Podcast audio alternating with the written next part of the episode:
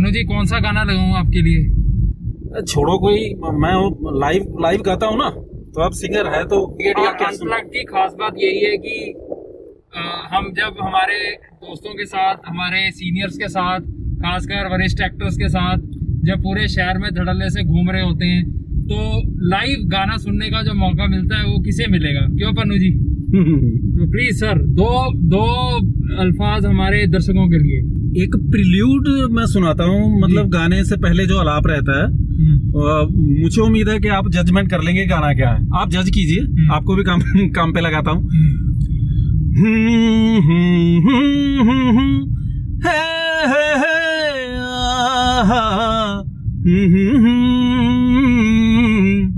आप बताइए ये कौन सा गीत है?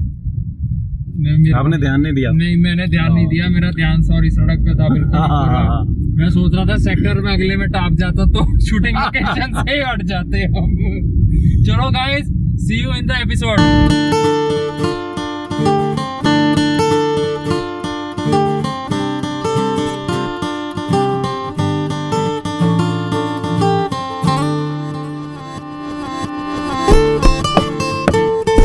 watching RFE Unplugged on Rolling Frames Entertainment. Brought to you by Pinaka Media Works, powered by Aroma Musk, Alistos. आज खाने में क्या खाया क्यों? स्मेल आ रही है? नहीं नहीं मैं साउंड ही चेक कर रहा था इस बाने बस ठीक है। हाँ फ़ोन का कुछ बता रहे थे सर जब मैं कह रहा था कि साइलेंट कर दो फ़ोन आ जाएगा बीच में। हाँ तो मैं वही कह रहा था कि मेरे को तो फ़ोन आएगा नहीं आपका बीच में फ़ोन आता रहेगा तो आप अटेंड करते रहेंगे। नहीं पर आपको फ़ोन क्यों नहीं आते? सच बता दो। सच सच बता दो। एक्चुअली मैं समझता हूँ कि कोई बिज़ी होगा इसलिए मैं फ़ोन नहीं करता। हाँ। अब जब मैं फ़ोन नहीं करता तो रिवेंज में लोग मुझे फ़ोन नहीं करते। वो वो सोचते हैं कि पता नहीं कुछ मतलब एरोगेंट हूँ या कुछ ऐसा। हाँ। तो बोले मतलब बोले भी क्या फ़ोन ही नहीं करते। अब देख लेना बैठे हैं तो फ़ोन हाँ, नहीं आएगा। हाँ। आज सुबह से आपने देखो फ़ोन लेट कर दिया ना हम्म। फिर भी मैंने फ़ोन नहीं किया कि भाई आ रहे हो कि नहीं? हम्म। ये ऐसा सोचता रहता हूँ मैं कि चलो काम कर मतलब पन्नू जी ऑन कैमरा ये कहना चाह रहे हैं कि मैंने पन्नू जी को फ़ोन नहीं किया और या मैं और दूसरा मैंने लेट फ़ोन किया तो दोनों चीज़ें इन्होंने इकट्ठी एक ही सेंटेंस में बोल दी ये एक उमदा कलाकार की क्वालिटी होती है। हैं? पन्नू जी लोग क्यों नहीं फ़ोन करते? लोग डरते हैं आपसे? अरे नहीं वही मैं वही वही कह रहा हूँ ना कि उनको रहता है कि मैं फ़ोन नहीं करता मैं इसलिए नहीं फ़ोन करता कि बहुत ज़रूरी होगा तो करेंगे ना अब जैसे हम्म। कोई कोई फ्री तो बैठा नहीं मेरे लिए हम्म। है ना और जब भी कभी फ़ोन करते हैं कोई ड्राइव कर रहा है कोई खाना खा रहा है हाँ। तो मैं थोड़ा गुरेज कर लेता हूँ कि चलो यार क्यों तंग करना बहुत ज़रूरी होगा तब कर लेंगे बहुत ज़रूरी ज़िंदगी में होता ही कुछ नहीं हम्म। हम कौन सा वो अफ़गानिस्तान पे है ना मिलिट्री छोड़ के आए हैं उसका पूछना है कि क्या है ना सर आपको लोग फ़ोन करके ये नहीं कहते कि फनुसी मेरे पास रोल है या ये मेरे पास स्क्रिप्ट आई है कैसा कैसा लोग जो फ़ोन करते हैं आपको या अप्रोच कैसे करते हैं लोग काम के लिए तब तो होता है जैसे अभी अभी वो डबिंग वाले का आया था ना हाँ। वो क्राइम पेट्रोल का कुछ किया उसमें कहीं मेरी माइक को हाथ लग गया होगा तो साउंड बरोबर नहीं। तो उसके लिए डबिंग के लिए अभी मैसेज हम्म। ही आया। हाँ। मैं सोच रहा हूँ फ़ोन क्यों नहीं करके समझा देता कि हाँ। थोड़ा पॉज लंबे कर लेना कुछ चेंज भी करना है या कैसा करना है। हाँ। वो ऐसी क्लिप भेज दिया कि इसको डब कर दो। अब मैं अपनी मर्ज़ी से फिर कर दिया उसको। हम्म। वो कर दिया और क्या मतलब फ़ोन फिर भी नहीं हुआ। हालाँकि मेरी डबिंग बॉम्बे चली गई क्राइम पेट्रोल में। फ़ोन नहीं हुआ। पता नहीं क्यों नहीं किया। देखो वो भी बिज़ी होगा मैं तो यहाँ पंजाब में फ्री में बिज़ी हूँ। वो तो चलो मारा मारी है मुंबई में तो।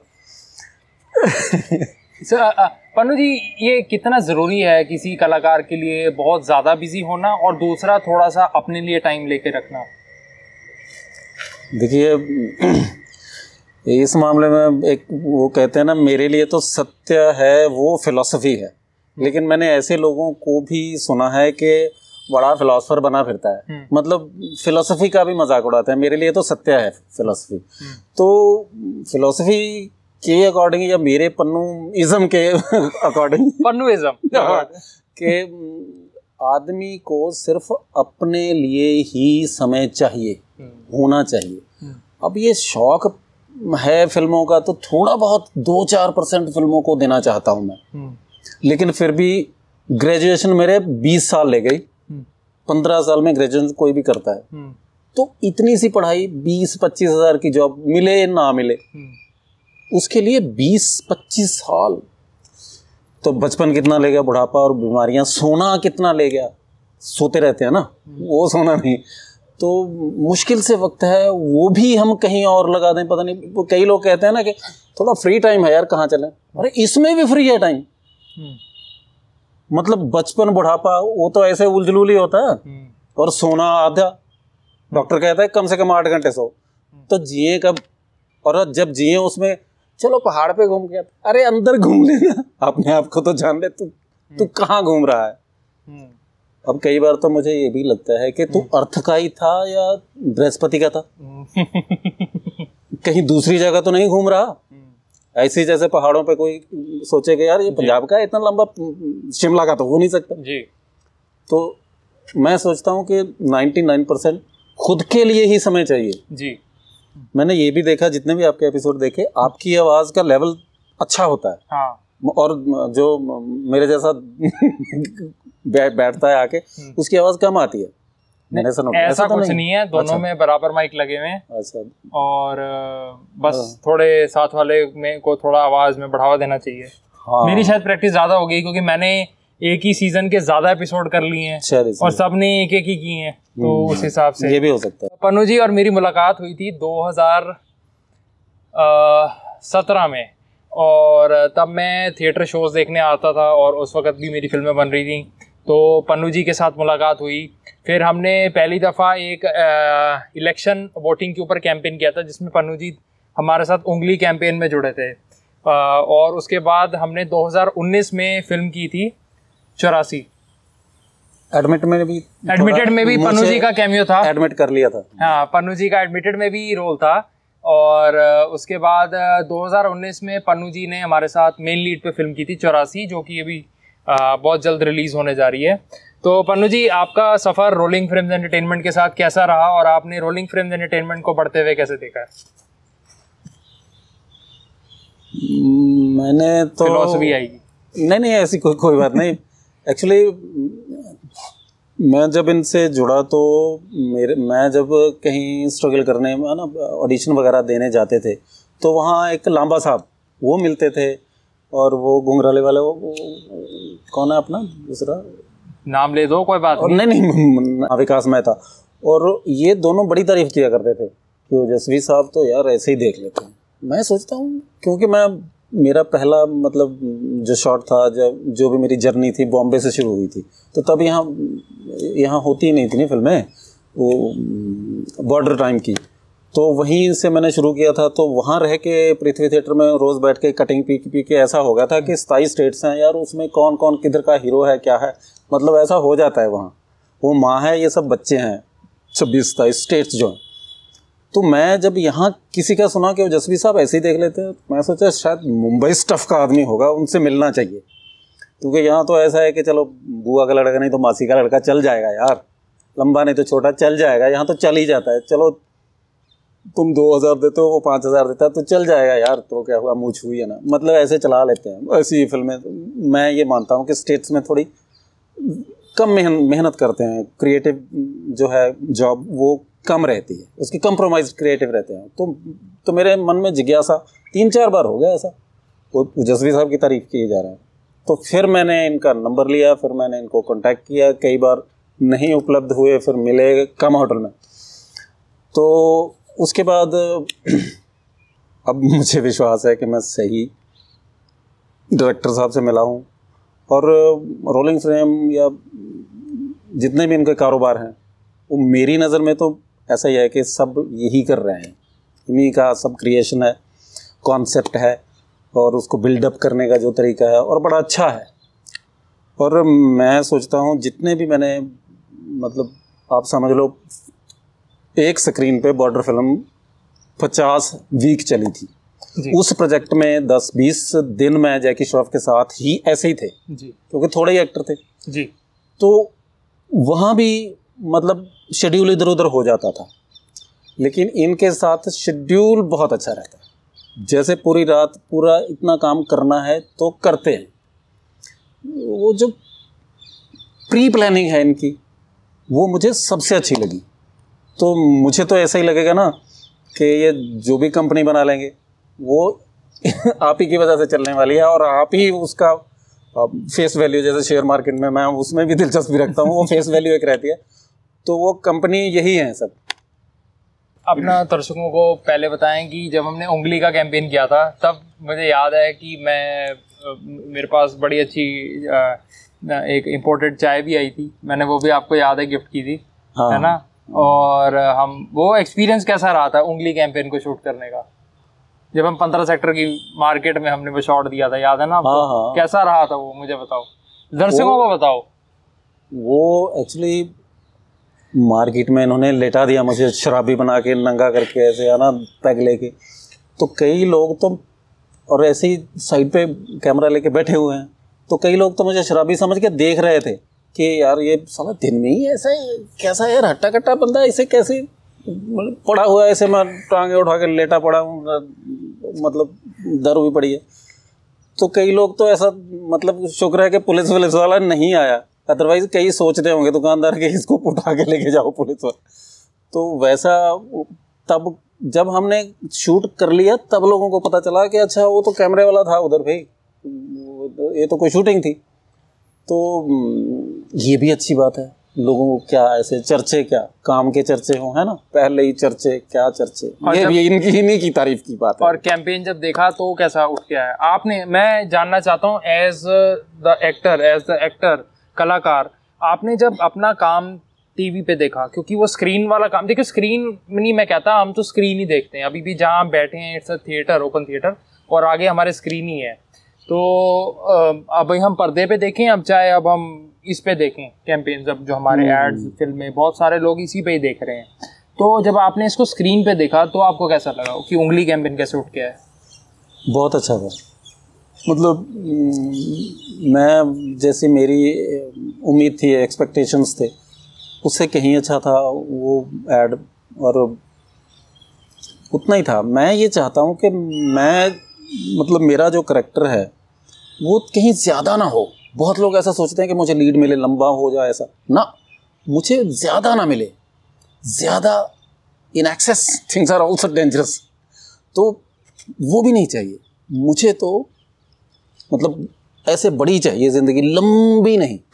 मतलब कोई एक काम कर दूँ उसके बाद मैं ज़िंदगी भी दे सकता हूँ मैं उन लोगों मतलब में से मतलब जी उन लोगों में से हैं कि जब मैं हम उन्हें नरेट करते हैं उन, उनका कैरेक्टर तो Pannu ji wants to know कि उनके कैरेक्टर की डेप्थ क्या है। मतलब एक वर्टिकल है वो ऊपर और नीचे वो ना स्पिल करे ना वो किसी का स्क्रीन टाइम कवर करें और yes. ना वो पूरा और सीज कर लें। कि जब भी आप एक कलाकार को देखें तो आपको वो कलाकार अपनी अपने ढांचे में ही आपको याद रहे। जैसे कि एक विलन है वो कभी हीरो का स्क्रीन टाइम नहीं लेता या आ, हर एक कैरेक्टर की अपनी अपना अपना एक पिलर होता है एक पूरी फ़िल्म में। तो आ, ये बहुत जायज़ सवाल है। तो पन्नू जी जब हम चौरासी भी आए तो चौरासी का ओवरऑल एक्सपीरियंस कैसा रहा? मैं उसको बांटूँगा नरेशन में। जब हमने पहली दफ़ा फ़िल्म आपके साथ नरेट की, उसका अनुभव आप ज़रूर हमारे दर्शकों से शेयर करें और उसके बाद जब हम फ़िल्म शूट करने गए, फिर जब फ़िल्म डबिंग पे गई, जब next time as an artist आपको कॉल किया जाता है टू री रिकॉर्ड द होल फ़िल्म और फिर फ़िल्म का प्रीमियर जब पहले तो लॉस एंजलिस हुआ ही था, उसके बाद जब हम उसे चंडीगढ़ लेके आए और आप रेड कारपेट पे आए और आपने सबके साथ उसको फ़िल्म को देखा तो ये चार अनुभव जो हैं, ये हम दर्शकों से शेयर करना चाहेंगे। एक्सपीरियंस ऐसा था कि पता नहीं था कि अब तो मुझे पता है कि चौरासी बड़ी मेरे दिल से जुड़ी हुई फ़िल्म है और वैसे भी चौरासी की सारी बातें एज ह्यूमन बीइंग और पंजाबी और ये सब बहुत बहुत मतलब मेरे ब्लड की बात है वो। आप लेकिन पंजाबी में भी बात कर सकते हो। हाँ हाँ। अगर ज़रूरत पड़ी तो। नहीं जे करना चाहते हैं तो पंजाबी जे भी कर सकते हैं। मैं मैं एक्चुअली किसी एक स्टेट को टारगेट क्यों मुझे अच्छा ये भी बता दो। ठीक है मतलब नहीं, नहीं, स्टेट के मतलब सारे क्यों ना समझे कोई बात अगर आपको लगता है कि पंजाबी में ही जायज हो तो आप उसको करें एक्चुअली चंगी ਭਾਸ਼ਾ ਮੇਰੀ ਮਦਰ ਟੰਗ ਤਾਂ ਹੈਗੀ ਹੈ ਪੰਜਾਬੀ ਮੈਂ ਉਹਦੇ ਚ ਬਹੁਤ ਕੰਫਰਟੇਬਲ ਹਾਂ ਪਰ ਜੇ ਮੈਂ ਰਾਜਸਥਾਨੀ ਨੂੰ ਵੀ ਗੱਲ ਸਮਝਾਉਣੀ ਹੈ इस करके मैं चाहना भी पूरा हिंदुस्तान मेरी गल समझ सके बिल्कुल फिर हम हिंदी में मैं यूट्यूब पे यूट्यूब पे एक चैनल चला रहा ਹਾਂ ਉਹ ਇੰਡੀਆ ਤੋਂ ਬਾਅਦ ਉਹ ਮੇਰਾ ਚੈਨਲ ਹੈ 뮤직 ਦਾ। ਮੈਂ 뮤직 ਨਾਲ ਬੀਏ ਕੀਤੀ ਹੈ ਤਾਂ 뮤직 ਦੇ 60 ਵੀਡੀਓ 100 ਵੀਡੀਓ ਪਾਏ ਹੋਏ ਆ। ਤੇ ਉਹਦੇ ਚ ਇਹ ਡਿਮਾਂਡ ਆ ਰਹੀ ਹੈ ਵੀ ਵੀਡੀਓ ਮੈਂ ਹਿੰਦੀ ਮੇਂ ਥਾ ਉਹ ਵੀਡੀਓ ਸਾਰੀ 100 ਵੀਡੀਓ ਤੇ ਉਹਦੇ ਚ ਡਿਮਾਂਡ ਆ ਰਹੀ ਹੈ ਵੀ ਇਹਨੂੰ ਇੰਗਲਿਸ਼ ਚ ਕਰ ਦਿਓ ਵੀਡੀਓ ਤੁਹਾਡਾ ਬਹੁਤ ਵਧੀਆ। ਹੈ। ਇਹ video is good please make it in English ਉਹਦਾ ਮਤਲਬ ਇਹ ਹੈ ਵੀ ਦੂਜੇ ਕੰਟਰੀ ਵੀ ਦੇਖ ਸਕਣ। ਤਾਂ ਭਾਸ਼ਾ ਦਾ ਇਹ ਹੈ ਵੀ ਉਹ ਫਿਰ ਉਹਨਾਂ ਬੈਰੀਅਰ ਜਾ ਹੋ ਜਾਂਦਾ। ਵੀ ਇੱਥੇ ਤੱਕ ਹੀ ਆਪਾਂ ਗੱਲ ਕਰ ਸਕਦੇ ਹਾਂ। ਹੁਣ ਹੀ ਮੈਨੂੰ ਐ ਲੱਗਣ ਲੱਗਾ ਵੀ ਆਪਾਂ ਤਾਂ ਇੱਥੇ ਟਰਾਈ ਸਿਟੀ ਦੇ ਨੇੜੇ ਤੇੜੇ ਦੀ ਇਹ ਕੋਈ ਗੱਲ ਹੈ। ਨਾ ਨਾ ਨਾ। ਹੁਣ ਮੈਂ ਮੇਰੇ ਮਹਾਰਾਸ਼ਟਰ ਵਾਲੇ ਦੋਸਤ ਜਿੱਥੇ ਮੈਂ ਸ਼ੁਰੂ ਕੀਤਾ ਸੀ ਉਹ ਕਿੱਦਾਂ ਸਮਝਣਗੇ? ਐਗਜ਼ੈਕਟਲੀ ਤੇ ਫਿਰ ਹਮ ਹਿੰਦੀ ਅਵਸਥੀ ਹੋਣੀ ਗੋਸਵਾਮੀ ਹੋਣੀ ਉਹ ਬੋਲੇ ਤੋਂ ਜੋ ਕਟਿੰਗ ਮਾਰ ਕੇ ਪੀਤੇ ਹਨ ਉਹ ਉਹਨਾਂ ਨੂੰ ਕਿੱਦਾਂ ਪਤਾ ਲੱਗੂਗਾ? ਦੈਟਸ ਵਾ ਸਪੀਕਿੰਗ ਘੱਟੋ ਘੱਟ ਕਿੰਨੇ 140 ਕਰੋੜ ਲੋਕਾਂ ਨੂੰ ਤਾਂ ਮੇਰੀ ਗੱਲ ਸਮਝ ਆਵੇ ਨਾ। इस करके that's why I am speaking that's why actually I want to speak in English sometimes sometime every time I I want to speak every time English पर उसके साथ ये हो जाएगा फिर ये मेरा जो एरिया है वो कम समझता है उसको। क्योंकि बाहर जैसे बाहर के मुझे समझो एक करोड़ लोग सुन सुन लेंगे या समझ लेंगे। लेकिन यहाँ का एक अरब खतरे में पड़ जाता है मेरे लिए। बिल्कुल। तो तो फनो जी चौरासी पे आते हैं हाँ, और हाँ, वो तो उसका अनुभव कैसा रहा आपका? मुझे इन्होंने जब कॉल किया कि आ जाओ नरेशन करते हैं ऐसे तो मैं तो टाइम का बहुत पंक्चुअल है हूँ ना? बिल्कुल। हाँ तो मैं तो टाइम ये भी सोच के जाता हूँ कि सिग्नल अगर लंबा हो गया कोई पंक्चर भी हो गया गाड़ी को तो भी लगवा के हम टाइम पे पहुँचे। पहुँच सकें। तो मैं जब पहुँच गया ऑफ़िस इनके तो ऑफ़िस में बहुत मारा मारी लोग आ रहे हैं जैसे अभी मैं कह रहा था फ़ोन इनका तो है ही ऐसा कि लोग घूम घूम के कोई निकल भी रहा है तो भी तो तीन चार घंटे ऐसे ही निकल गए। ऊपर से वो अपने कलाकार भी आ गए थे। मोन्टो मिंटो। मिंटो हाँ। मिंटो। तो फिर उनका तो बहुत पाँच दस मिनट में ही मेरे ख्याल में आपने सुनाया था। तो फिर नरेशन दोबारा फिर हुआ है ना? हाँ। तो मैं तो इसीलिए यहाँ पर हूँ कि हम उनके साथ ज़्यादा रहते हैं जो हमें पसंद रहते हैं। पसंद इसलिए रहते हैं कि जैसे मैं मानता हूँ कि बहुत टेक्निकल हैं ओजस्वी साहब तो ये कहीं भी कभी भी बुलाएँगे तो मैं आ जाता हूँ। थोड़ा बहुत इनको भी पता चल गया कि चलो कर लेगा इतना कर सकता है या जो कर सकता है। तो बस उसके बाद अच्छा नरेशन इन्होंने दिया। लेकिन फिर भी मुझे नहीं पता था कि ये फ़िल्म आप देख, नहीं देखी तो दोबारा मतलब देख ली तो दोबारा देखिए, नहीं देखी तो ज़रूर देखिए कि चौरासी का एक झलक में या पंद्रह बीस मिनट में कितना बताया जा सकता है। उससे थोड़ा ज़्यादा ही बता दिया इन्होंने। अच्छा लगा मुझे नरेशन वैसे भी अब तो नरेशन दें या ना दें, मुझे इनके सारे प्रोजेक्ट करने ही हैं। तो है ना? तो, तो मतलब जैसे अभी बाद में मुझे मैं आऊँ उधर से है ना? ये भिखारी बना के खड़ा खड़ा कर दें सड़क पे दो घंटे के बाद कैमरा पता चले वो मैं लोग मुझे भीख दे रहे हैं तो वो भी मुझे कबूल है अब तो। क्योंकि अब मे, मेरे से ज़्यादा प्लानिंग इनकी है कि वो उन्होंने कर लिया होगा। तो उसके बाद जब पन्नू जी ने मुझे एक बार कि सर शॉट ले लेते हैं। मैंने कहा हो गया चलो नेक्स्ट सीन कह रहे हो गया चलो नेक्स्ट हुआ है ना पन्नू जैसे हाँ हाँ वही तो कई लोगों को देखना पड़ता है कि क्या हो रहा है। मैं बहुत ऐसे डायरेक्टर्स के साथ रहता हूँ, जिनको कई बार ये भी बताना पड़ता है कि एक लोग सब ले लिया आपने? वो कप जो था, वो अकेला जो था इंसर्ट डालना पड़ेगा, वो ले लिया।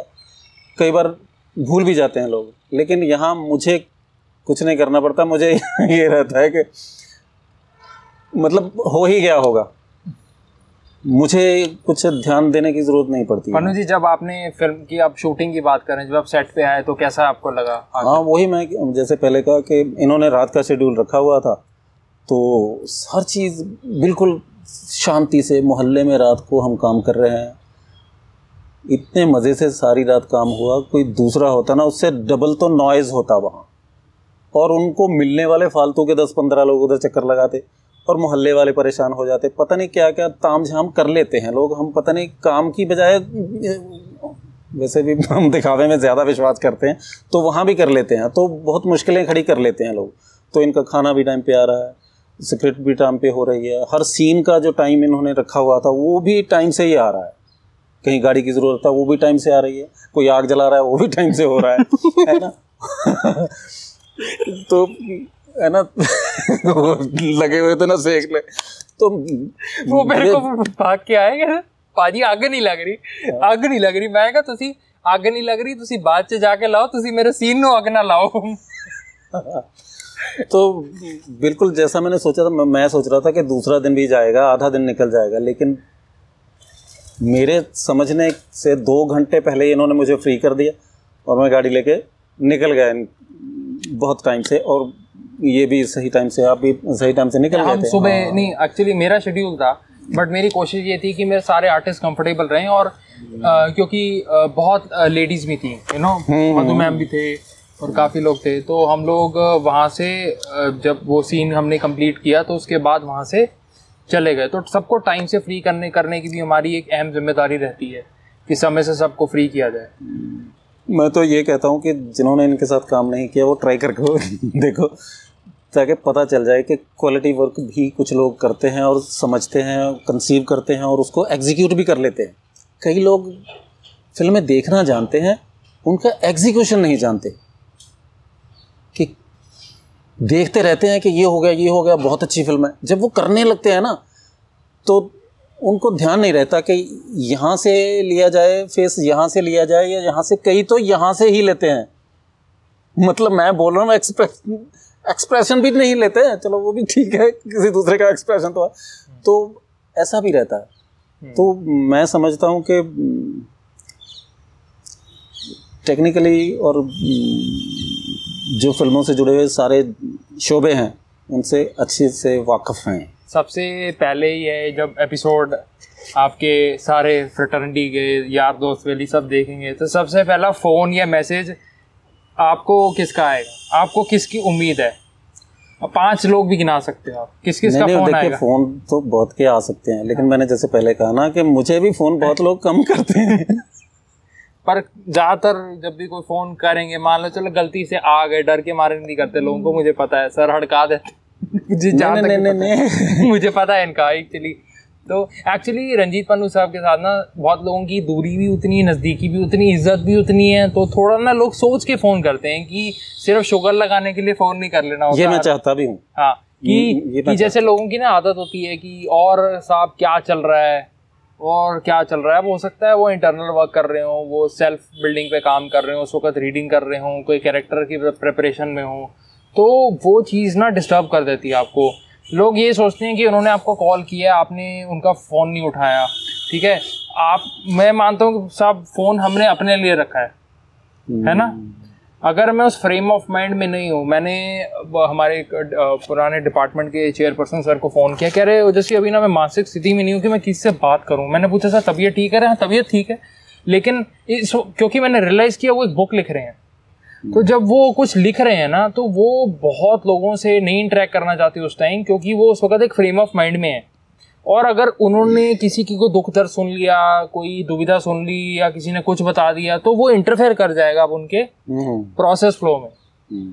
तो आ, सर जब फ़िल्म लगी चौरासी हम्म। आप प्रीमियर पे आए तो आपको कैसा लगा ये बताएँ बहुत अच्छा लगा अब देखो मैं बहुत बड़ी बड़ी फ़िल्मों में मेरे छोटे छोटे रोल हैं। तो ये ठीक ठाक फ़िल्म, अच्छी फ़िल्म, उसमें मेरा लीड रोल। और तो फिर हम तो स्पॉट में रहेंगे ही ना लाइट में, स्पॉट लाइट में। तो मैं पहली बार ही रेड कार्ड कारपेट था। सुनते थे, है ना, कभी देखते रहते थे कि कभी मौका मिलेगा। तो इन्होंने मौका दिया। मैं फ़र्स्ट टाइम रेड कारपेट पे ऐसा ही लग रहा था जैसे स्टेज पे पहले दिन हाथ पाँव काँप रहे थे तो वैसा ही था कि बहुत खुशी थी और थोड़ा सोच भी रहे थे जी भी रहे थे कि मैं अब कदम उठा रहा हूँ ये वहाँ तक है या ख़त्म हो जाएगा रेड कारपेट। मतलब मैं उन लोगों में से हूँ जो चल रहा है उसके साथ जीने वाले थोड़ा से थोड़ा से एंशियस थे नर्वस हाँ। भी थे। आप सोचिए कि इतने बड़े कलाकार भी नर्वस हो सकते हैं। हाँ मैं मेरा जो नर्वसनेस है वो इम्प्रूव करने के लिए है कि मैं नर्वस होता हूँ कि कहीं कोई गलती ना हो जाए। है ना? सर जब आप बैठे जब पहला फ्रेम खुला था तब आपके मन में क्या चल रहा था? आपके साथ आसपास कौन बैठा था? क्या पल था वो? क्या बात थी वो? और एंड खत्म होने के बाद मतलब वो पूरा पूरा बताओ कैसा रहा? वो क्या याद है आपके मन में उसकी? एक तो देखो, सब लोग क्लैपिंग कर रहे थे और काफ़ी सीरियस फ़िल्म है, बहुत सीरियस भी थे। कई लोग तो रो भी रहे थे। मतलब आँसू, आँखें नम तो मैं और मेरे दिमाग में, मैं काफ़ी हद तक, चाहे खुद की फ़िल्म में मैं किसी भी फ़िल्म में खो ही जाता हूँ। किसी भी म्यूज़िक में मैं उसी का हो जाता हूँ।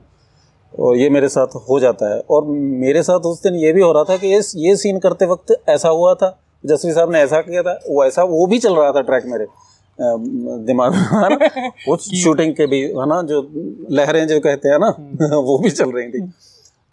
वो मेरे लिए मेरी ज़िंदगी का सबसे अच्छा था इवन किसी भी और प्रोजेक्ट से क्योंकि मैं ही उसमें लीड में था। मैं ही रेड कार्पेट पे आया मैं ही स्क्रीन पे हूँ है ना? तो सब लोग मेरे को ही देख रहे हैं हम दो तीन लोग जो लीड के थे सब उन्हीं को पसंद भी कर रहे हैं उनके साथ जुड़ गए हैं। ये बड़ी अच्छी बात होती है कि वहाँ मेरा एक पीक पॉइंट है लोगों ने नोट कर लिया तो मैं भी खुश हूँ।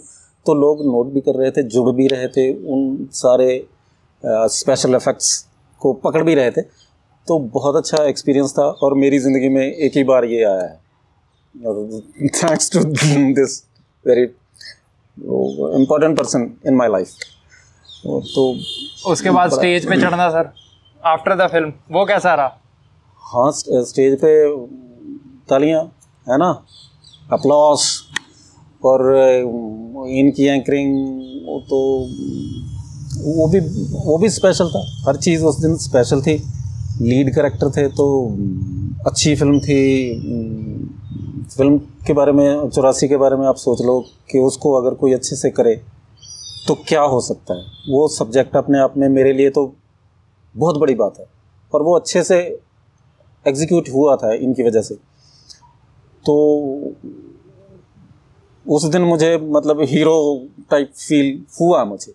जैसे हम कहते हैं कि अच्छा एक्टर यार। मैं कभी मैंने महसूस नहीं किया कि मैं कोई अच्छा एक्टर हूँ। है ना? किसान का बेटा हूँ, थोड़ा बहुत कर लेता हूँ, थोड़ा बहुत लगातार सीख रहा हूँ, है ना? अब फादर अगर इसी काम में होते तो शायद ज़्यादा आता। अब फादर किसान है तो किसानी में ऐसे ही कर लेता हूँ, इसको थोड़ा सीखना पड़ता है। तो कभी मुझे ऐसा एहसास नहीं होता कि मैं अच्छा एक्टर हूँ अच्छा बनूँगा ये सपना है, लेकिन उस दिन मुझे महसूस हुआ कि मैं अच्छा एक्टर हूँ। और आप यकीन कीजिए, आप अच्छे एक्टर हैं या नहीं, कोई अच्छा टेक्नीशियन या अच्छा डायरेक्टर आपको अच्छा दिखा भी सकता है। उस दिन ये भी था मेरे साथ कि मुझे दिखाने वाले ने भी अच्छा दिखा दिया, वो जो मेरी बुराइयाँ थी उन पर पर्दा डाल दिया। मैं आपको सवाल पूछूँगा आपसे। उनका कुछ का आपने बस संक्षिप्त में जवाब देना है या हाँ या ना में ही जवाब देना है? हम्म। अगर सेम डे आपके पास थिएटर की भी परफॉर्मेंस हो और एक फ़िल्म में भी आपका शेड्यूल लगा हो आप क्या चूज़ करोगे? तो मैं सेम डे की चॉइस है। तो मैं फ़िल्म करूँगा। आप फ़िल्म करोगे। हम्म। ठीक है। आप पढ़ना पसंद करते हो या फ़िल्में देखना? फ़िल्में देखना। हम्म। पन्नू जी ने मेरे को एक बड़ी खास बात बताई मैं बीच में बता रहा हूँ। हम सब लोग जब लेट के टीवी देखते हैं ना हमारा टीवी ऊपर होता है। पन्नू जी आपका कहाँ है टीवी? मेरा तो पाँव में रखा हुआ है। पाँव में रखा हुआ है। पन्नू जी ऐसे देखते हैं टीवी। हम ऐसे देखते हैं टीवी हमारा टीवी या तो हमारी लाइन ऑफ़ साइड पे होता है या थोड़ा सा ऊपर होता है। पन्नू जी का नीचे है। पन्नू जिसका लॉजिक बता लो कि लॉजिक ये है कि आप आप फ़ोन को यहाँ देखते हैं। हम्म। आप फ़ोन को यहाँ नहीं देखते हैं। हम्म। आपके बच्चे भी देख लो आप बाज़ार में हो ना कहीं हम्म। कहीं भी हो आप देख लो। फ़ोन का ऐसे नहीं कोई देखता। क्योंकि सीधा देखना हमें किसी ने सिखाया ही नहीं।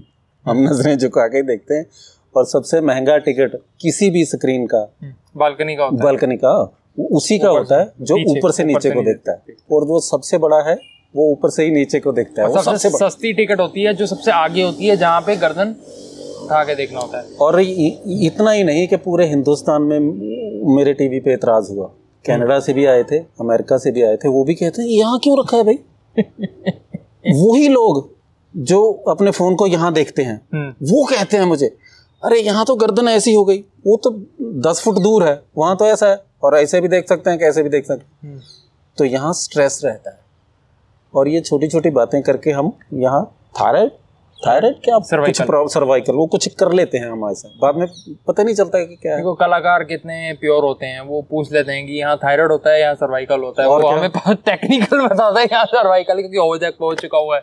तो वो मेरी वाइफ को हो गया वो, वो यहाँ रख के फ़ोन लगी हुई है ऐसे। हम्म, ऐसे। हम्म, तो तीन चार घंटे गेम खेलती है। वो गेम का भी चस्का रहता है कोई कोई मासूमता तो है नहीं रुकने वाला रुकता नहीं है। हाँ। तो गर्दन कभी मैं दबा रहा हूँ कभी बोतल लगाई हुई है कभी लेकिन बात को टेक्निकली समझते नहीं है। जी। देख लो मैंने अपनी ज़िंदगी में कहीं नहीं देखा टीवी वहाँ रखा हुआ। हम्म। पन्नू जी नए गाने नए गाने आप सुनते हैं या यू लाइक हमारे जो कंटेम्प्रेरी जो एटीज सेवेंटीज का जो म्यूज़िक था सिक्सटीज का वो आपको ज़्यादा पसंद आता है? पर्सनली अगर चॉइस हो पाँच मिनट हो यही गाना सुनना हो तो आप आज का टाइम का गाना सुनना पसंद करोगे? आज का तो मैं सुनता ही नहीं। देखिए मेरे बच्चों की पसंद है। मैं भी रिकॉर्ड करता हूँ एज एन आर्टिस्ट अदरवाइज़ मेरे लिए अगर आप पूछो कि जो एक होता है म्यूज़िक एक शोर शराबा हम्म। जिन्हों पंजाबी च कहना रौला रप्पा। हम्म, मेरे लिए आज का जो म्यूज़िक है वो रौला रप्पा शोर शराबा नॉइज़ है। हम्म, और जो संगीत वो पुराना वाला है। और उसमें क्योंकि मैं म्यूज़िक का स्टूडेंट हूँ तो ज़्यादा भी बोल सकता हूँ इस बात पे। जी। मतलब ये प्रकृति के कुछ नियम हैं रात है उसका अलग राग है। हम्म। राग उस समय को जो हम्म, है ना वीर रस तुड़ुड़ुड़ुम जैसे सुखविंदर गाते हैं हम्म, उसका अलग है वो युद्ध के गीत हैं। अब रात के गाने में इधर उधर होगा क्या। वो रात को गा रहा आई है थिंक आप कहना चाह रहे हो कि different times of the day के लिए different times of the music बना है। है और वो ध्यान रखा पुराने संगीतकारों ने। जी जी जी। वो आजकल वैसे भी टाइमिंग इधर उधर हो गया अब बारह बजे पार्टी चल रही होती है देख लो। एक्चुअली आज तो दुनिया भी ऐसी हो गई। फैक्टर है जो मैंने भी कॉम्पोजिशंस में सुना है। हालाँकि मैं अभी तक फ़िल्मों में गाने नहीं लिख रहा हूँ क्योंकि फ़िल्म में मुझे गाने की need as a personally as as a screen writer मुझे नहीं फील होती। कि फ़िल्म है मैं उसे पाँच मिनट कम समय में कह दूँगा। अगर म्यूज़िक की डिमांड है उस सीक्वेंस में तो डलेगा नहीं तो वो नहीं डलेगा। सॉन्ग ब्रेक नहीं मैं लिखता। तो और बैकग्राउंड प्रोग्रामिंग पे खास ध्यान रखता हूँ क्योंकि वो मूड और इमोशन के लिए बहुत ज़रूरी रहता है कि आपका म्यूज़िक पीछे स्कोरिंग क्या चल रही है। तो आज की डेट में जो मैंने नोटिस किया है कि जितना भी मैक्सिमम म्यूज़िक बन रहा है वो इवनिंग और नाइट के लिए ही मैक्सिमम कंपोजिशंस बन रही हैं। अर्ली मॉर्निंग म्यूज़िक नहीं बन रहा है। मतलब या शायद हम सुन नहीं रहे हैं। बन रहा होगा बनू जी ऐसा नहीं हम हाँ, राइट डिनाई कर रहे। बट शायद जिस टाइप के म्यूज़िक को प्रमोट एंड मार्केट किया जा रहा है। हम्म, शायद आप कहना चाह रहे होंगे कि वो इस तरीके का नहीं है क्योंकि बन रहा होगा क्योंकि बहुत कंपोजर्स हैं जो अक्रॉस द वर्ल्ड इवन पूरे हमारे चंडीगढ़ ट्राई सिटी में बना रहे हैं म्यूज़िक हम्म, हम्म। पर उनका म्यूज़िक इस लेवल पे पॉपुलर नहीं हो रहा है।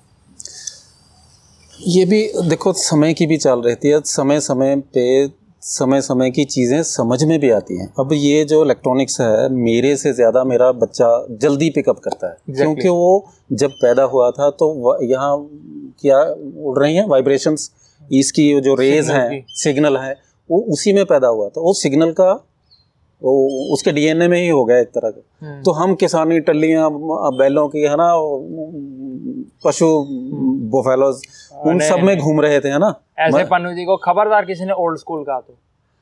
तो वो ठीक है लेकिन मेरे मेरे को तो वो म्यूज़िक पसंद है जैसे प्यासा का गुरुदत्त वो गुजर गए है ना? वो जैसे तो मेरे बाप का जो फादर का देवानंद साहब का जो मैं था भी नहीं वो भी म्यूज़िक क्योंकि वो उससे भी ऑथेंटिक है। उसमें मतलब वो पक्के पक्के राग हैं जो जिनको कोई छू भी नहीं सकता कि इसमें हेर फेर भी नहीं हो सकता। हम्म, अब तो फ्यूजन चल रहा है हम्म, है ना? हर चीज़ में फ्यूजन है। आप कप, कपड़े देख लो लड़कियों की पर्सनालिटी देख लो। मैं तो ये तक सोच रहा हूँ कि आकार भी बदल रहे हैं जिस्म के आकार बदल गए। आप देखो मैं देखता हूँ पहले मेरी बहनों माओं की यहाँ हमारी हीरोइन के यहाँ हिपस्टर होते थे। हम्म, अब नहीं होते हैं। मतलब कुदरती तौर पे हमारे हड्डियों के स्ट्रक्चर भी बदल गए हैं। हम्म, और बड़ी मुश्किल से इनोसेंसी देखने को कहीं मिलती है वरना ऐसे झाँक रहे हैं सब लोग। ऐसे देख रहे हैं जैसे जल्लाद हों। मेरी बेटी मेरे बच्चे ऐसे देखते हैं। देखो बाज़ार में। वो जो ऐसे होता था कि पता नहीं कोई घूंघट में या कोई ऐसे इनोसेंसी तो मिलती नहीं है। मतलब मेरे लिए इनोसेंसी ढूंढ लूँ ना कहीं देख लूँ। यार इनोसेंट भी होते थे लोग। शर्मा भी जाता है कोई यहाँ? हम्म। शर्म है भी क्या? कोई उसको पोर्ट्रे भी कर सकेगा? One moment. Something went wrong. Please try again. Siri कहती है some something went wrong please try again वो देखो वो भी मान गई है। ऐसा है? कितने साल हो गए पहले दर्शकों को? बताओ आपको acting acting acting as a profession pursue करते बस यूँ समझ लो कि 97 में मैंने बॉर्डर फ़िल्म की थी। 97 से अब सब, अ, 2021 लगा लो। 24 साल हो गए पन्नू जी? उससे भी चार साल पहले वो शूट हुई थी। चार साल बाद में आई थी। और उससे पहले मैंने चार पाँच साल थिएटर भी किया था। पन्नू जी का करियर 30 प्लस ईयर्स का है। One of the most senior actors that I have got a chance to work with and uh, मैं आपसे पन्नू जी का चौरासी का अनुभव भी शेयर करूँगा। पर पन्नू जी पहले अच्छे जो एक कलाकार की क्या खूबियाँ होती हैं वो बताएँ आप। ये देखो जी मेरी ज़िंदगी का कंसेप्ट है कि हम जीने आए हैं। अच्छे से जो जी ले वो अच्छा कलाकार। कलाकार तो एग्जीक्यूशन का है ज़िंदगी को एग्जीक्यूट कर ले फ़िल्म को भी कर लेंगे। जो अपनी ज़िंदगी को अच्छे से नहीं जी पाता हम्म, अपनी फीलिंग्स को एक्सप्रेस नहीं कर पाता किसी आपके सामने नहीं कर पाता तो लेंस के सामने भी क्या करेगा? हम्म, तो सबसे पहले हर आदमी को अच्छा आदमी अच्छा आदमी वो है वो ही अच्छा कलाकार है। और उसके बाद की ये बातें हैं कि वो सीखता रहे सारी ज़िंदगी सीखने का खिड़की खुली रखे। हम्म, और बाकी का जो मिल गया उसको डिलीट करना जानता हो। हम्म, निकलता रहे तभी आएगा भर भर के कहा। और जो उसको अच्छी बात समझ में आती है उसको फैलाए। हम्म, वो अच्छा कलाकार है। ये नहीं कि सारी बुराइयाँ उधर स्ट्राइक होगी वो मर गया रेप हो गया वो इकट्ठा करता रहे। ना उसको निकालना जाने खुशबू रंग पहाड़ियाँ अच्छी चीज़ें। हम्म। नोटिस वो भरे और ड्रेन होता रहे आता रहे जाता रहे ज़िंदगी चलती रहे कुछ रुक ना जाए। वो अच्छा वही कलाकार। वही जैसे हम कहते हैं ना कि यार ये एक्टर उस दौर में अच्छा था आज की डेट में ये अप टू डेट नहीं है। तो यही वो कारण है कि बहुत लोग विद टाइम नहीं डेवलप कर पाते। एक तो पन्नू जी मैं एज अ निर्देशक भी बता सकता हूँ कि पन्नू जी ने बहुत ही एक इंटेलेक्चुअल लेवल पे आप लोगों को बताया कि अच्छे कलाकार की एक्टर्स की क्या खूबी रहती है। मेरे हिसाब से अ, अच्छा जो कलाकार है वो एक तो ओपन होना चाहिए। ओपन इन द सेंस कि कलाकार है ना जिसे पेंट होता है। एक तो पेंट है उस उससे क्या बनेगा वो पेंट को पता नहीं होता। पर पर जो रंग है जो विजुअल इम्पैक्ट है वो पेंट का ही है इन दी एंड या उस रंग का ही है। उसको बनाने वाला उसको किस तरीके से इस्तेमाल करता है वो है। तो अच्छे कलाकारों में पन्नू जी की बहुत अच्छी खूबी मैं बताऊँगा कि मेरे साथ क्या रही पन्नू जी की। पन्नू जी ये अपने आप को उन्होंने मुझे पूरा सरेंडर किया जब भी मैंने उनके साथ फिल्म्स की हैं। तो पन्नू जी ने अ, मतलब सवाल बहुत जायज़ पूछे हैं बहुत ज़्यादा भी नहीं पूछे और आई होप मैं उन्हें आंसर कर भी पाया हूँ हर बार। है ना? हाँ अगर पिक्चर बन गई है तो फिर अब हाँ करके फ़ायदा नहीं है तो बन गई है। ठीक है? दूसरा ये थोड़ा फ्लूड होना चाहिए। पानी की तरह जिसको कहते हैं ना, पानी की तरह और मैं कहता हूँ निर्देशन, निर्देशक जो हैं वो हवा की तरह होने चाहिए। थोड़ा सा हमें माहौल भी बदलना पड़ता है एकदम ही। एकदम ही चीज़ें हो जाती हैं और आपको अडेप्ट करना पड़ता है। तो जिस भी आप उन्हें रोल में ढालो, वो ढल जाते हैं। तो ये एक अच्छे कलाकार की बहुत है। लर्नड होना चाहिए, भाषा के प्रति एकदम अकड़े नहीं होने चाहिए कि मुझे आता ही है, मुझे आता ही हुआ है। जैसे पन्नू जी ने भी खास कहा कि आपको कंटिन्यूसली लर्न करते रहना चाहिए। कभी कभार आपके पास ऐसे बहुत अच्छे कैरेक्टर्स आ जाते हैं और आपको उन्हें छोड़ना पड़ता है क्योंकि आप प्रिपेयर्ड नहीं होते। तो कभी कभार प्रिपरेशन का टाइम नहीं मिल पाता है हर फ़िल्म के लिए। तो वो थोड़ा सा कॉन्स्टेंटली इसलिए रीड करते रहो एक्सपीरियंसेस लेते रहो। जैसे पन्नू जी ने कहा ना, पहाड़, ये, वो। अगर आपको शांति में बैठने की आदत ही नहीं तो जब कभी सीन करने को आएगा, तब आप उसे इमेजिन कैसे करोगे? लोग पन्नू जी कैसे इमेजिन करते हैं? लोग फ़िल्में लिखने के प्रति भी और बनाने के प्रति भी मैंने देखा है कि वो लिखते भी देख देख के ही हैं। एक सीन ऐसा लिख दो एक सीन ऐसा लिख दो एक सीन ऐसा लिख दो एक सीन ऐसा लिख दो। तो इन्फ्लुएंस्ड राइटिंग लोग ज़्यादा करते हैं कि इसलिए लोग सोचते हैं कि फ़िल्म बनाना बहुत आसान काम है। पन्नू जी आप थोड़ा लोगों को बताओ कि फ़िल्म मेकिंग का प्रोसेस कितना आसान है? थोड़ा लोगों को ये बताओ। चाहे आसान है कि नहीं है? वैसे मैंने गहरे शब्दों में कह दिया है बट आसान कितना है? थोड़ा चाहे दो मिनट की भी बनानी हो हमने कैंपेन भी करना हो चाहे आधे घंटे का बनाना हो बताओ कितना आसान प्रोसेस है। फ़िल्म मेकिंग का?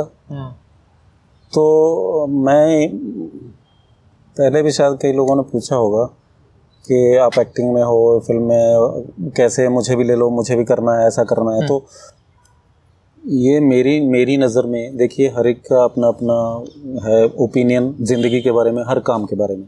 मेरे ओपिनियन में मेरी ज़िंदगी का ये सबसे मुश्किल काम है जो मैं पैंतीस छत्तीस साल से ट्राई कर रहा हूँ इसको करने की।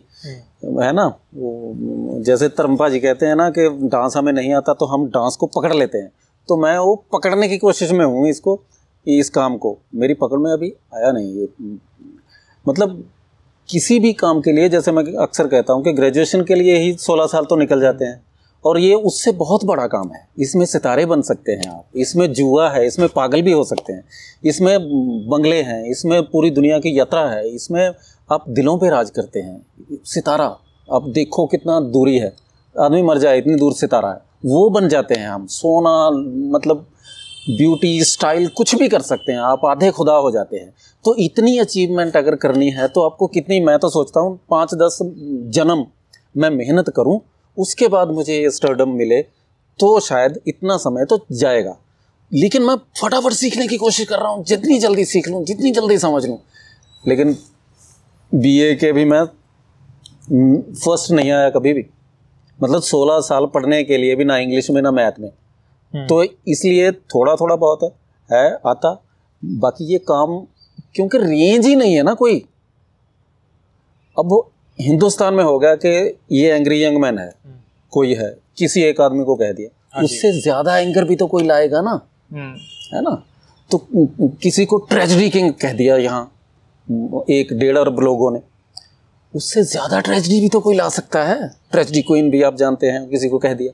तो रेंज बहुत है इमोशन की है ना? कोई दे, आप देखे कि मैं पंजाबियों की तरह मैं माफ़ी माँगता हूँ। माफ़ कर दे। हाथ यहाँ भी आ जाएगा। माफ़ कर दे। माफ़ कर दे। माफ़ कर दे। माफ़ कर दे। हाथ पाँव तक चला जाता। तो रेंज है जो। ये तो मेरी अपनी थी रेंज लोगों की कितनी रेंज हो सकती है? हम्म। और चाहने वालों की कितनी रेंज हो सकती है? तो हर काम में इतनी रेंज है। और जो टेक्निकली उसको पोर्ट्रे कर रहा है उसके लिए भी टेक्निकली उसको शूट करने की पोर्ट्रे करने की रेंज है। किसी के वो कितनी रेंज है? हज़ार फार्मूले हैं किसी के पास दस फार्मूले हैं किसी के पास ग्यारह हैं। किसी के पास बीस होंगे हम्म। है ना? कोई हॉलीवुड का होगा। जैसे कहते हैं कि स्पिलबर्ग के पास ज़्यादा फार्मूले हैं तो रेंज है फार्मूलाज की। तो सारी रेंज सीखने के लिए मेरे पास तो मैं तो सोच भी नहीं सकता कि एक जन्म में ये काम मतलब सीखा जा सकता है। थोड़ा थोड़ा करते तो मतलब ज़िंदगी का सबसे टफ जॉब है। To act and to make film हाँ वही। तो सारा ये ये जो प्रोफेशन है तो मैं तो कई बार लोगों को ये कहता हूँ कि ये भूल जाओ यार छोड़ दो। ये कपड़े की दुकान कर लो कामयाब हो जाओगे हम्म। जल्दी। मतलब वकालत में कामयाब हो जाओगे जल्दी जज भी बन जाओगे फैसले उल्टे पुल्टे भी कर दोगे तो भी चल जाएगा। यहाँ अगर फैसले उल्टे पुल्टे होंगे तो लोग भूल जाते हैं भाई। भूल जाओगे दोबारा मौका दे ना दे। कितने सुपरस्टार आपके सामने अभी देखो खाली बैठे हैं किधर है ना? और मैं बहुत पसंद करता हूँ सलमान खान साहब को। तो टीवी पे आई है फ़िल्म। और पैसे भी पूरे नहीं हुए। मैंने खुद नहीं देखी टीवी पे, अढ़ाई सौ अढ़ाई सौ में मिल रही थी। तो बहुत सारे उनके सीनियर देख लो, कैसे घर पे बैठे हैं। तो एक बार भूल गए लोग तो भूल गए। तो बेकार भी हो जाओगे। इसलिए इस प्रोफेशन से बच के रहो या तो या फिर सरेंडर कर दो अपने आप को। कि बस ना मेरे में गुरूर है ना ये है ना वो है ना मुझे कुछ आता है। जब आप ये मानेंगे कि मुझे कुछ नहीं आता कुछ भी तब एक आध चीज़ पल्ले पड़ सकती है। अदरवाइज़ ये वो समंदर है जहाँ डूब के भी नहीं जाया जा सकता। इश्क से भी मुश्किल है बाबा। हाँ। तो जी कोई एक डायलॉग आप हमारे दर्शकों को अपना मन पसंद का एक कोई भी डायलॉग एक लाइन उसको चार पाँच तरीकों से वेरिएट करके इमोशन को बता सकते हो? मतलब मैं दर्शकों को जानना था कि एक एक्टर एक रोल के लिए कितना प्रिपेयर करते हैं और उन्हें एक कितने फॉर्म्स में वेरिएट कर सकते हैं। कोई भी दो लाइन है। तो जैसे ओजस्वी क्या हाल है ऐसे ही पूछ लो बस चार हम्म। पाँच छह तरीकों में पूछ लो। कोई भी चीज़ मेरे बारे हाँ, में। हाँ। तो एक तो वेरिएशन वो जो मुझे पसंद है। एक वेरिएशन वो जो दुनिया को पसंद है हाँ। वो भी वेरिएशन है जो मेरे गुरु नानक साहब को पसंद है कुछ उसको पसंद है। तो मुझे वो करना है जो डायरेक्टर को पसंद है हम्म, तभी वो काम देगा। हम्म, तो उसकी पसंद का आप कैसे कर लोगे भाई? है ना? हम तो मुश्किल से अपने डैडी की पसंद का नहीं कर पाए।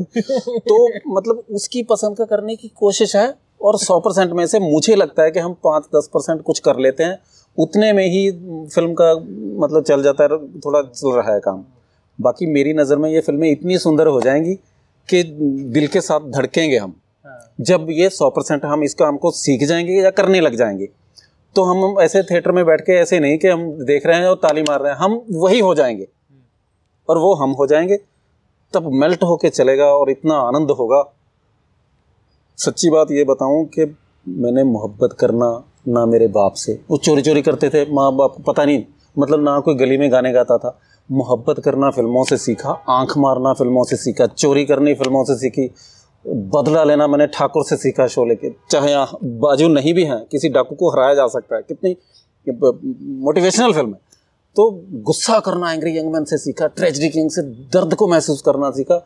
यहाँ तो ड्रामा ही बहुत हो रहा था, जब कोई हमारा, मेरा भाई मरा तो कोई ऐसे वो मकान आ रही है, वो कई बार तो ऐसा लगता था, यार, तू मासी नानी तेरे को काहे का दर्द? मेरा भाई मरा है। तो दर्द को एक्सप्रेस करना फ़िल्मों से सीखा मैंने 90 परसेंट जीना फ़िल्मों से सीखा। और मेरे गुरुओं ने कहा था, सत्य बोलो। मैं नहीं बोल पाया। आज मैं ये कहता हूँ कि मैं सत्य बोल नहीं सकता। मैं दिमाग को प्योर नीयत कहीं बाँध ही नहीं सकता। इसका मतलब ये हुआ कि गुरु की कोई बात मेरी समझ में आई नहीं। तो मेरी लाइफ तो फ़िल्मों पे ही डिपेंड है फ़िल्मों से ही सीखा है। तो जैसे इन्होंने कहा कि एक बात को कैसे कैसे कहूँ तो मेरे दिमाग में तो, तो सारे वो एक्टर ही आगे कि वो ऐसे कैसे कहेगा? "हम्म, कैसे हो ओजस्वी जी? हम्म, है ना? ओजस्वी साहब कैसे हो? तो मैं सोच रहा हूँ ओजस्वी अपना हाल बता दो। तो ये वो वेरिएशंस हैं जिनमें से मुझे पता है कि इस डायरेक्टर को इनमें से कुछ भी नहीं चाहिए। तो हमें जितना आप वो जरा करके बताओ जो आपको लगता है कि मेरे को चाहिए होगा। नहीं मुझे नहीं नहीं मैं पता है क्या? इनका भी ये रहता है कि हर प्लॉट के लिए अलग मौसम अलग लाइटिंग अलग मूड है ना? अलग वॉइस टेक्सचर्स अलग जस्चर अलग सारा ट्रीटमेंट अलग रहता है। तो इनकी कहानी की जो डिमांड रहती है वो इनको चाहिए होता है और हर बार आपको भी अलग चाहिए होता है। हर बार इनको भी अलग ही चाहिए। अब जैसे इन्होंने कहा कि मेरे को क्या चाहिए? जैसा आपका सौ कहानी या सौ कहानी का करेक्टर अगर नेगेटिव भी है तो भी अलग ही हो। एक नेचुरल अगर मैं दे दूँ कि जैसे आप हो वैसे ही मिल लो। मैं बहुत नेचुरली देखता हूँ। तो नेचुरली तो मैं भी अगर ज़्यादा से ज़्यादा नेचुरल हूँ सीख रहे हैं बाबा? तो जैसे सर की हाल है थोड़ा। That's it that's you know that is the beauty that is the because आपको कोई भी एक्टर मिलेंगे या पन्नू जी मिलेंगे वो ऐसे ही बोलेंगे ओजस्वी जी की हाल है थोड़ा। है ना? और ऐसे तो नहीं ओजस्वी जी क्या हाल है आपका? ओजस्वी जी क्या हाल है आपका? ऐसे कोई नहीं करने वाला। Because you when you meet actors जब आप कलाकारों को मिलते हैं they are not pretending then वो कोई आपके सामने एक्ट ही नहीं करने आए we are friends now we have grown together since so many years i appreciate his work i mean they would have seen some of my work they would have liked some of my work they would have disliked some of my work but still you know we continue to work because we have a common goal we have very very very very strong common goals ਜਿਵੇਂ ਪੰਜਾਬੀ ਚ ਕਹਿੰਦੇ ਸਾਡੇ ਜਿਹੜੇ goals ਦਾ ਹੁਣ ਮੈਂ ਕੀ ਪੰਜਾਬੀ ਬੋਲਾਂ हमारा जो उद्देश्य है हिंदी में है ना? वो बहुत सिमिलर है। टीचे कहते हैं टीचे। पीछे हाँ। वो बहुत सिमिलर है। तो ये मतलब बहुत इंटरेस्टिंग सी चीज़ें हैं बहुत सारी बातें हैं। टीवी में सिनेमा में चूज़ करना हो तो क्या है आपके लिए? टीवी मतलब टीवी स्क्रीन मतलब स्क्रीन कहेंगे हम स्क्रीन अब ये भी है। स्क्रीन और cinema big screen what what do you think is the आपके लिए क्या किक है? मैं जिस वजह से इस लाइन में हूँ वो सिनेमा है। मैं सिनेमा जो बड़ी स्क्रीन पे मतलब मेरी एक आँख पूरी स्क्रीन पे मतलब कितनी बड़ी वॉल हम्म, उस पे मेरी एक आँख नाक या कोई एक एक्सप्रेशन आ जाता है तो वो टीवी पे छोटा हो जाता है। हम्म। तो मैं बड़े होने का सपना देखता हूँ। मैं छोटा उससे भी छोटा ये होता है इससे इससे तो मैं देख देख के मतलब ये तो कितनी बीमारियाँ मोबाइल लगा देगा आप देखेंगे आने वाले समय में। हम्म, और सिनेमा में अगर ज़्यादा ज़्यादा लगा ही नहीं सकते आप समय। हम्म, तीन घंटे में हो जाता है। तो ये ये ये छोटा है वो बड़ा है। तो मैं सपना तो कम से कम बड़ा ही देखूँगा। तो मुझे स्क्रीन बड़ी स्क्रीन पे ही मैं काम करना पसंद करता हूँ और मैं वेट भी करता हूँ उसका। वो अलग बात है कि टीवी घर घर जाता है। मैं घर घर भी नहीं जाना चाहता। मैं चंद लोगों को चंद पलों को चंद खास वही थोड़ा सा सब कुछ नहीं कर सकता मैं थोड़ा सा अच्छा कर लेना चाहता हूँ। बस इतना ही है ऐसा ही। वैसे टीवी की पकड़ तो बहुत दूर तक है दूरदर्शन सारी दुनिया मतलब हिंदुस्तान का दूरदर्शन सारी दुनिया से ज़्यादा देखा जाता है। की सबसे खास अच्छी बात ये रहती है कि वो अपना काम करते हैं और वो सौंप देते हैं। निर्माताओं के निर्देशकों के हाथ में। फिर आगे उनके हाथों में बहुत बागडोर रहती कि उनका ये फ़िल्म है या अगर उनका सीरियल है। अब देखिए अगर कलाकार सीरियल कर रहे हैं तो सीरियल ने अधिकतम तो टीवी पे ही चलना है।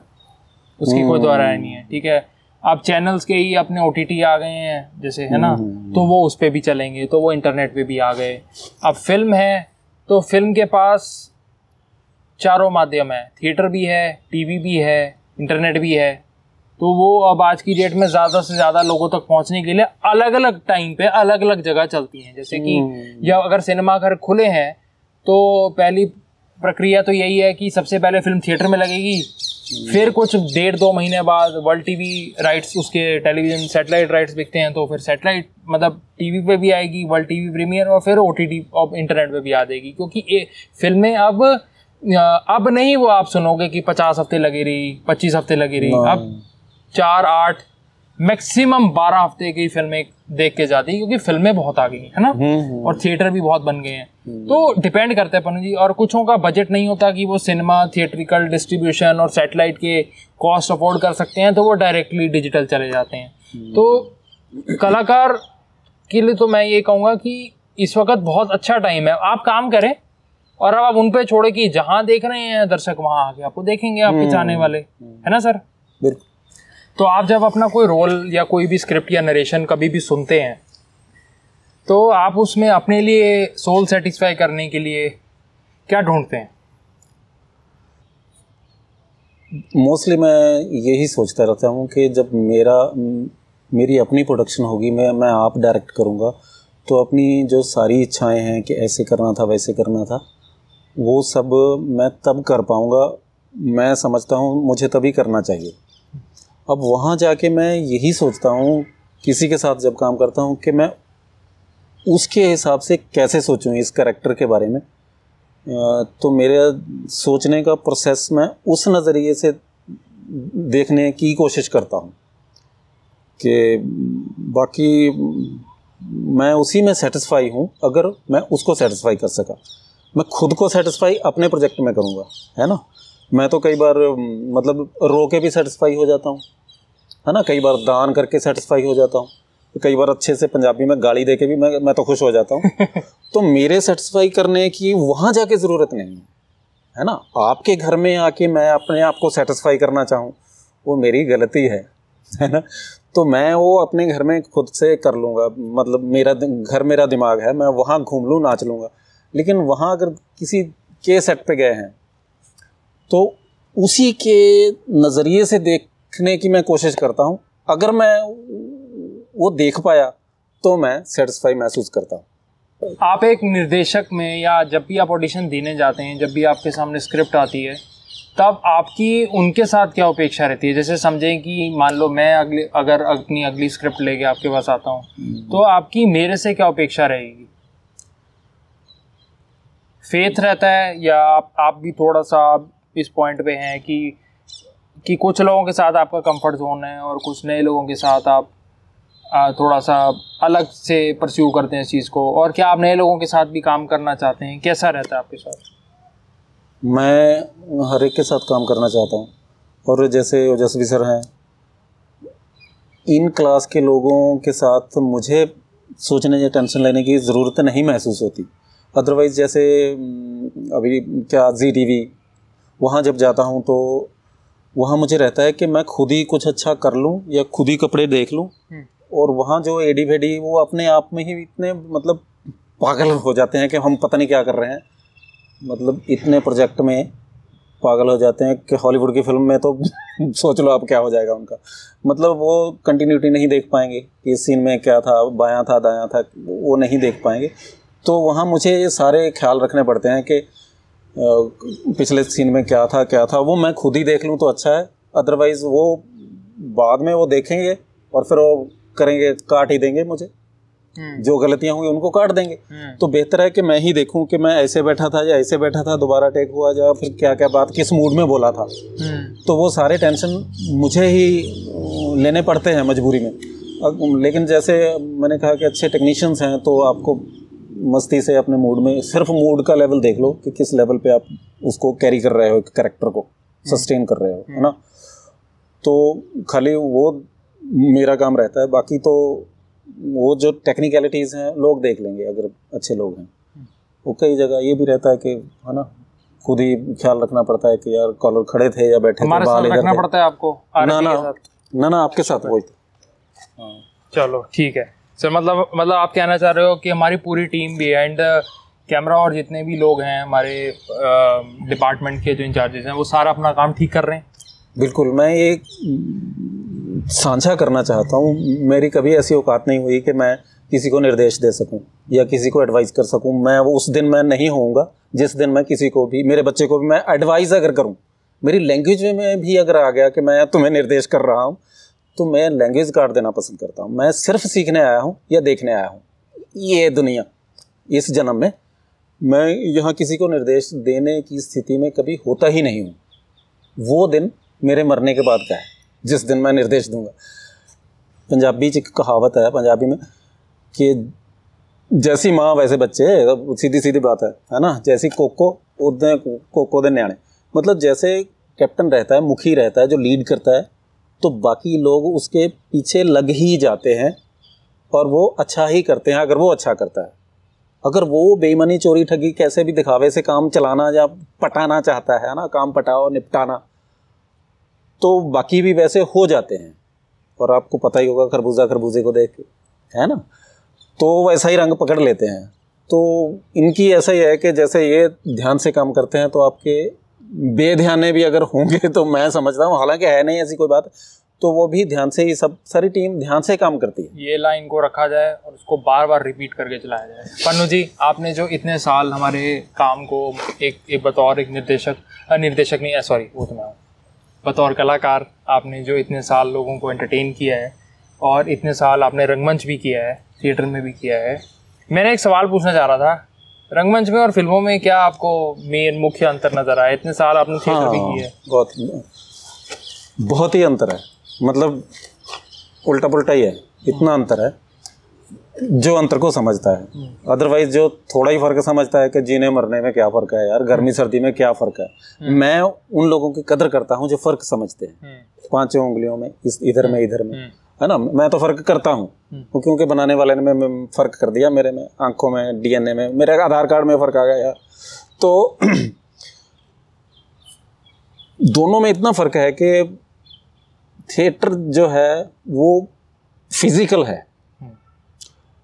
और जो सिनेमा है वो इमोशनल है। ये एक लाइन की बात हो गई। अब हम्म। इसको विस्तार से कैसे भी हम्म, बताने की ज़रूरत तो है नहीं।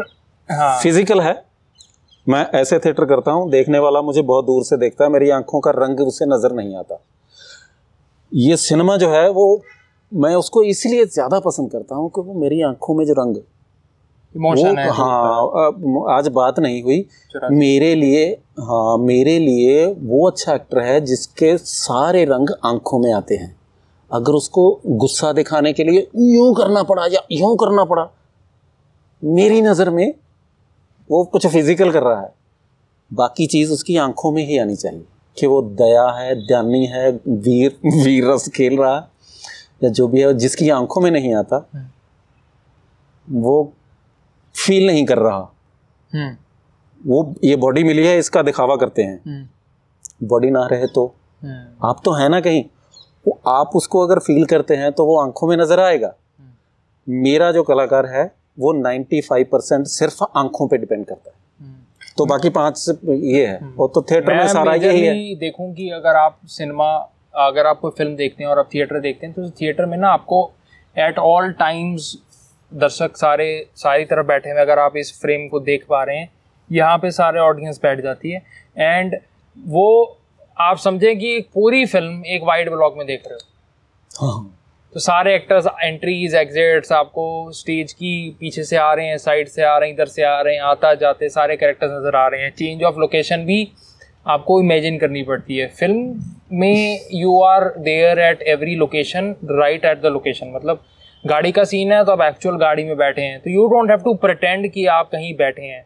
And then you have lot of blocks angles cameras तो you can limit the body actions now आपको पता है कि आपका क्लोजअप लगा है आपका एक्सट्रीम क्लोजअप लगा है आपका मिड शॉट लगा है। क्यों बनू सर बिल्कुल बिल्कुल। और थिएटर में अगेन यू आपके एक्सप्रेशंस आप इसलिए लाउड होते हैं क्योंकि आपका जो इमोशन है ये जो आपका डायलॉग है वो टिल द लास्ट सीट सुनाई देना चाहिए। Right right? और वहाँ पर आप एक माहौल टेंस का हो या ह्यूमर का हो या ड्रामा का हो या कोर्ट रूम ड्रामा हो कुछ भी सीक्वेंसेस हैं वो आपको वहीं क्रिएट करने हैं।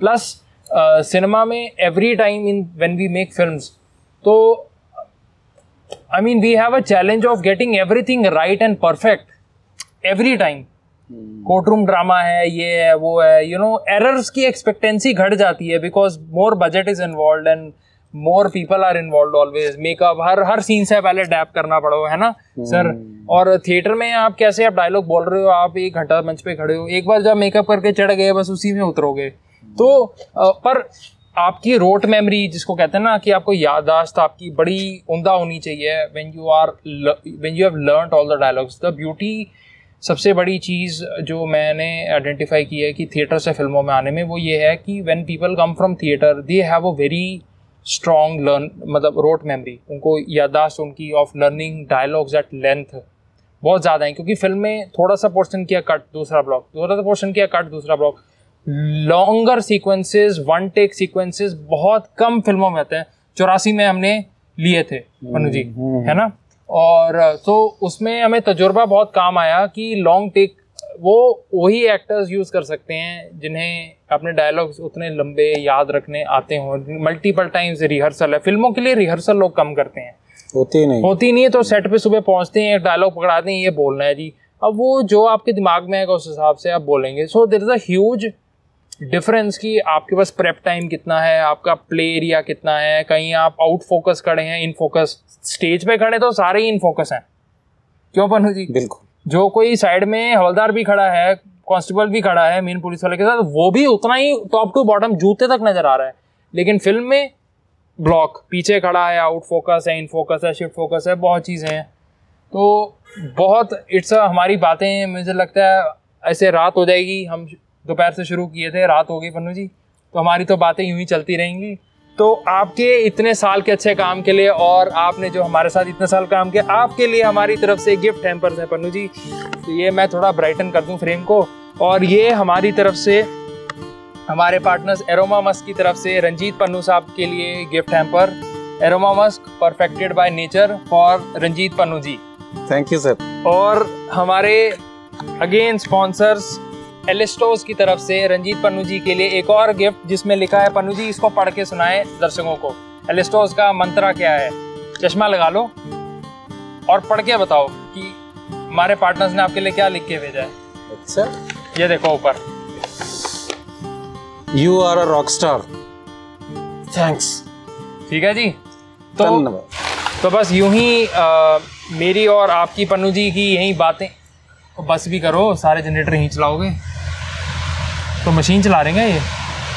हाँ वो काट रहा होगा नीचे। अच्छा तो यूँ ही क्योंकि अंधेरे का वक्त होने लग गया है और मेरी और पन्नू जी की बातें चलती रहेंगी। आप बने रहिए हमारे साथ रोलिंग फ्रेंड्स एंटरटेनमेंट पे और देखते रहिए आर एफ़ अनप्लग्ड मैं हूँ ओजस्वी शर्मा और मेरे साथ हैं। रंजीत पन्नू। ठीक है जी? और आप हमें देखते रहिए रोलिंग फ्रेम एंटरटेनमेंट पर। बिल्कुल। See you guys in the next episode thank you